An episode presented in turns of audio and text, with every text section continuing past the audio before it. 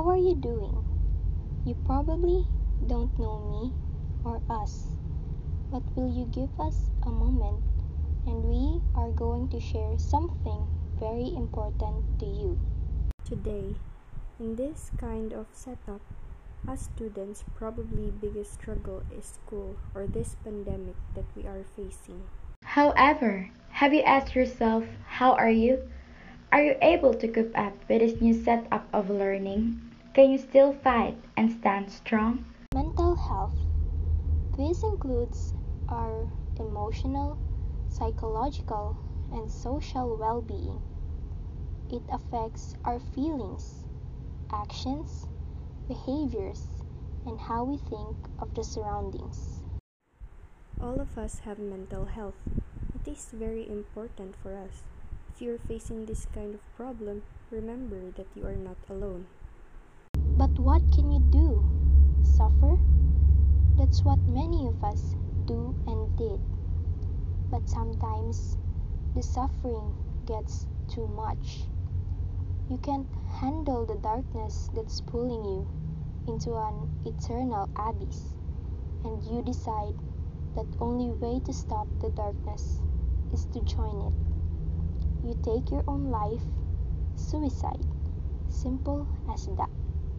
Mental illness itself occurs from the interaction of multiple genes and other factors, such as stress, abuse, or a traumatic event which can influence or trigger an illness in a person who has an inherited susceptibility to it.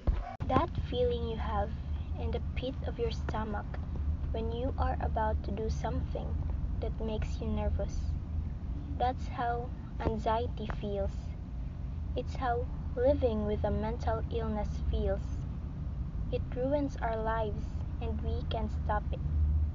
Admitting to someone that you have a problem is probably the hardest thing to do. Admitting to my best friend that I have anxiety, depression, and OCD took me months. The National Center for Mental Health, NCMH, in the Philippines has revealed the increase in monthly hotline calls regarding depression, with numbers rising from 80 calls pre lockdown to nearly 400.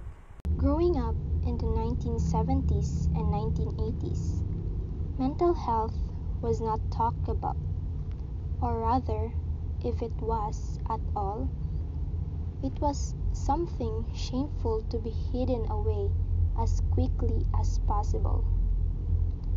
When I began to experience mental health issues, people who cared were often simply at a loss as to what to say or do to help. People who are experiencing mental illness do not want to talk about it. Having this kind of problem, we should not be ashamed of it. Mental illness is a medical condition and it is treatable. Lessening stigma around mental health was and still is such an important aspect of my life.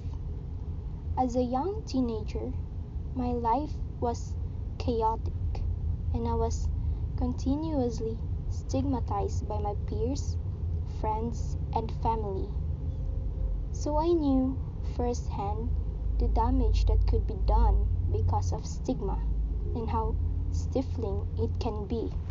I have obsessive compulsive disorder or OCD, and throughout my life, I have been subject to stigmatizing attitudes and feelings of shame for having a mental health disorder. My OCD began around the age of 14 when I began to have irrational thoughts that I didn't understand. I had fears of catching HIV off door handles, fears of becoming pregnant when I wasn't even sexually active, fears of harming a loved one, and so many more. I never understood why I was having these thoughts. I didn't want them, and I began to question who I really was as a person. No one had ever told me about OCD except for the common being clean and tidy. Cliche that is so widely misused in society. I always heard people using OCD as if it was a personality trait. this is far from the truth. OCD is not a personality trait. It is not something that everybody has. It is debilitating, and people often spend years of their life reluctant to seek help because of these stereotypes in society. So, stand up and fight. We care for you. Remember, you are not alone in this battle. We will wait for you.